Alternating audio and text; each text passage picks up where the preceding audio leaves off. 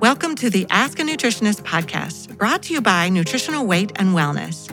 We are thrilled to have you join us today as we discuss the connection between what you eat and how you feel, and share practical, real life solutions for healthier living through balanced nutrition. Now, let's get started.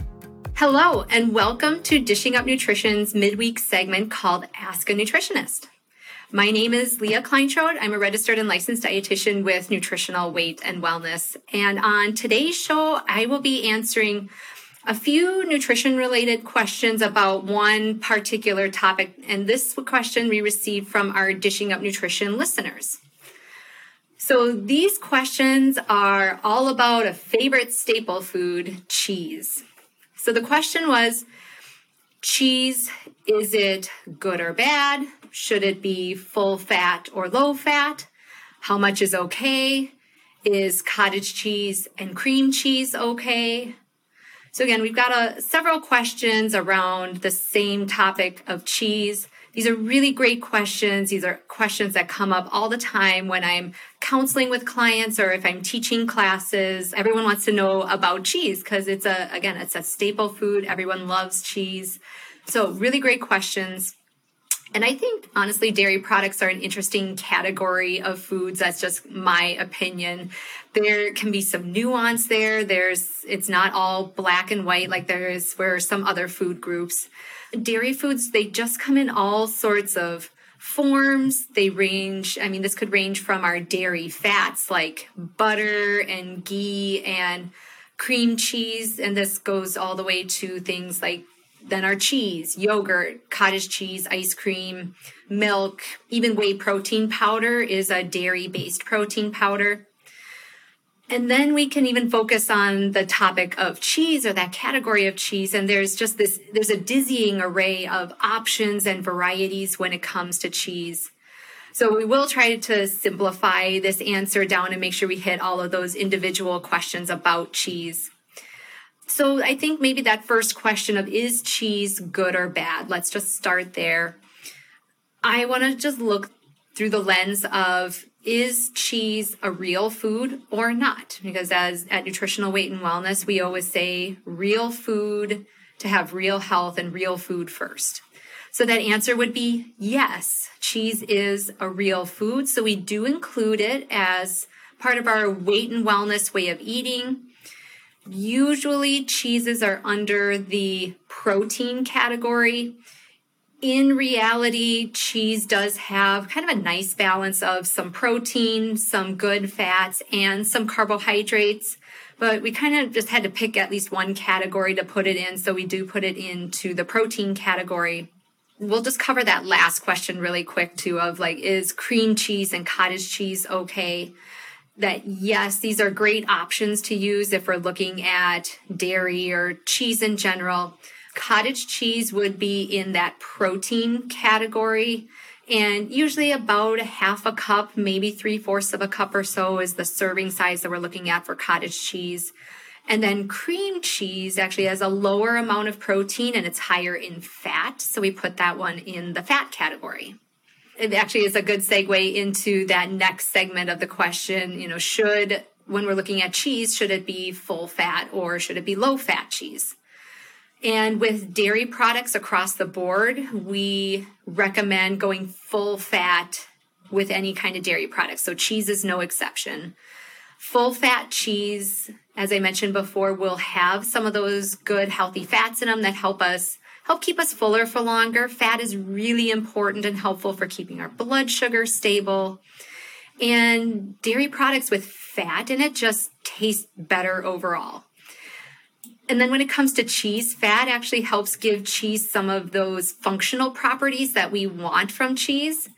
I remember back from my days when I would eat more low fat and no fat type products. I mean, if you've ever tried to melt fat free cheese or non fat cheese onto, say, like a taco or something along those lines, you know full well that that just does not work as well. It doesn't melt as well and it just doesn't have that same mouth feel as cheese that has some fat and some meltability to it, if that's a word. So we do want full fat cheese. And now the question, the last one that we haven't quite addressed yet is how much cheese is okay?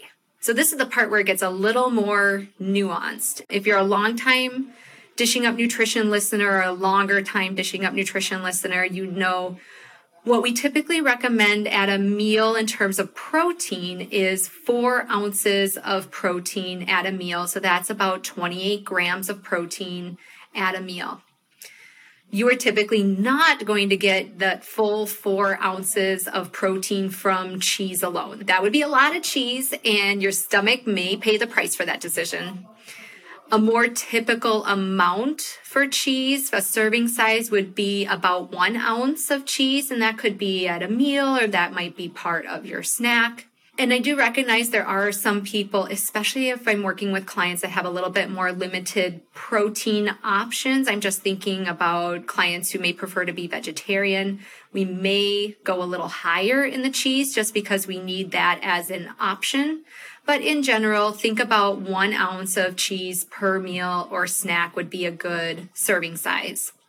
And then for people who tolerate dairy products well and know they do okay with cheese, they may be able to eat cheese several times a day. They may be able to have, say, some Parmesan or some feta cheese with their eggs in the morning, and then have a string cheese for their afternoon snack, and then maybe have some cheese on their hot dish or some kind of casserole in the evening.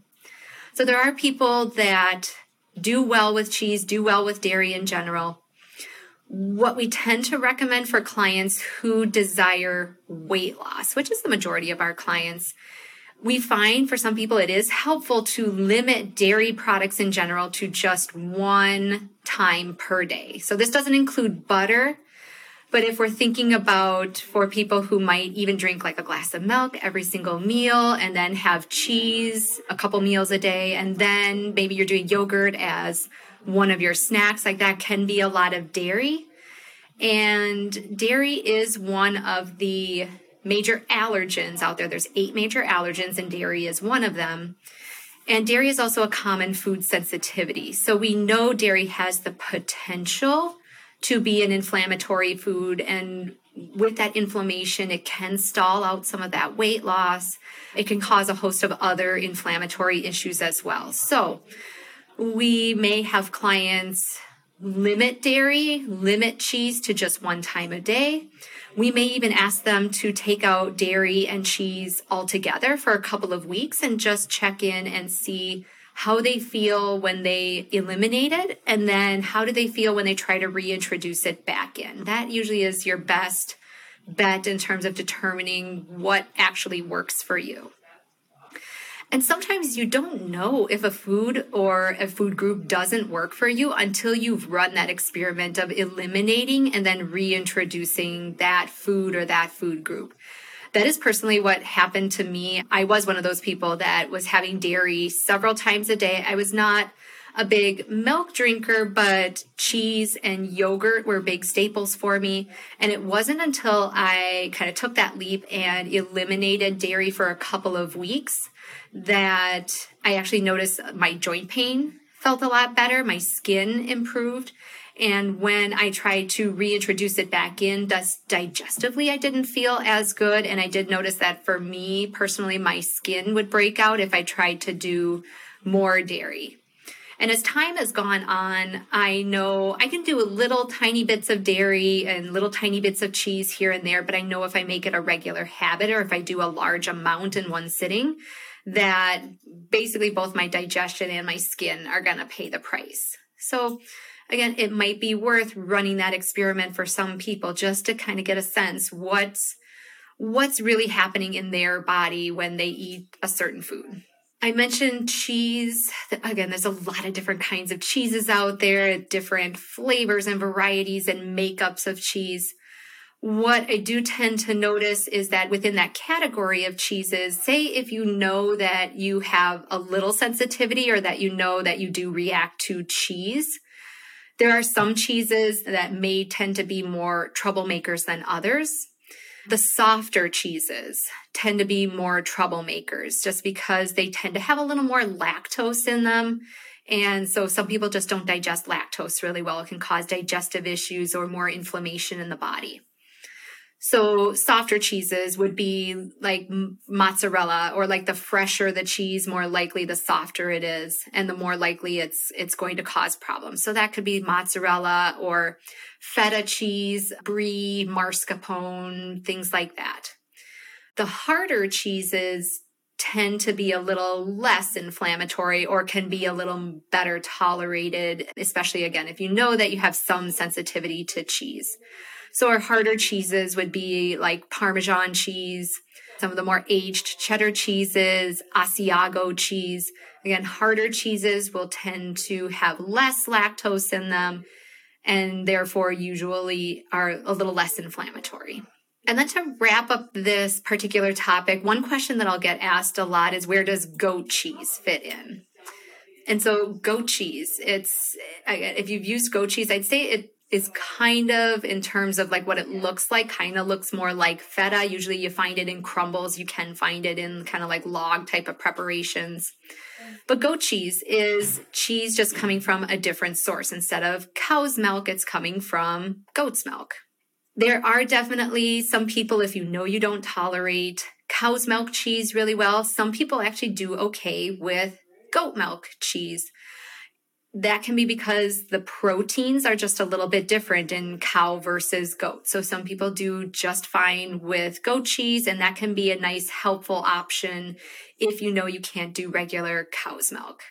It definitely has a unique flavor. If you've ever tried that before, kind of a unique flavor, a little more, I mean, it's, it's definitely noticeable. It's definitely different than your regular cheeses. So it's not everyone's cup of tea, but it can be a nice alternative. Again, if you want to put some cheese in your eggs, or if you're looking for a particular, again, if you need some cheese on something and maybe like in my household, the rest of the family might be doing cheese on a certain type of hot dish or casserole. And then I'll do my portion using some goat cheese because I know I can do a little bit of that just fine.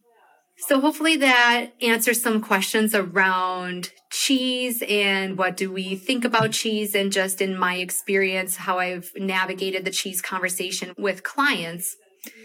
So I just wanted to thank everyone so much for listening to Dishing Up Nutrition's Ask a Nutritionist. And if you have a question that you would like us to answer, maybe you want to know more about cheese, or maybe there's a different topic that really has piqued your interest or that you've never heard a really great answer to and you want us to flush it out a little bit more, we invite you to join our Dishing Up Nutrition Facebook community. You go on Facebook and just in the search bar, search for Dishing Up Nutrition. This is a private group that's moderated by nutritional weight and wellness nutritionists and nutrition educators. And it provides you all, you dishing up nutrition listeners, with a safe, supported community to ask questions and share ideas and get inspired. And once you're a member of our community, we invite you to join the conversation and share your questions with us. So please don't be shy. If you have a question, just let us know, and we look forward to hearing from you.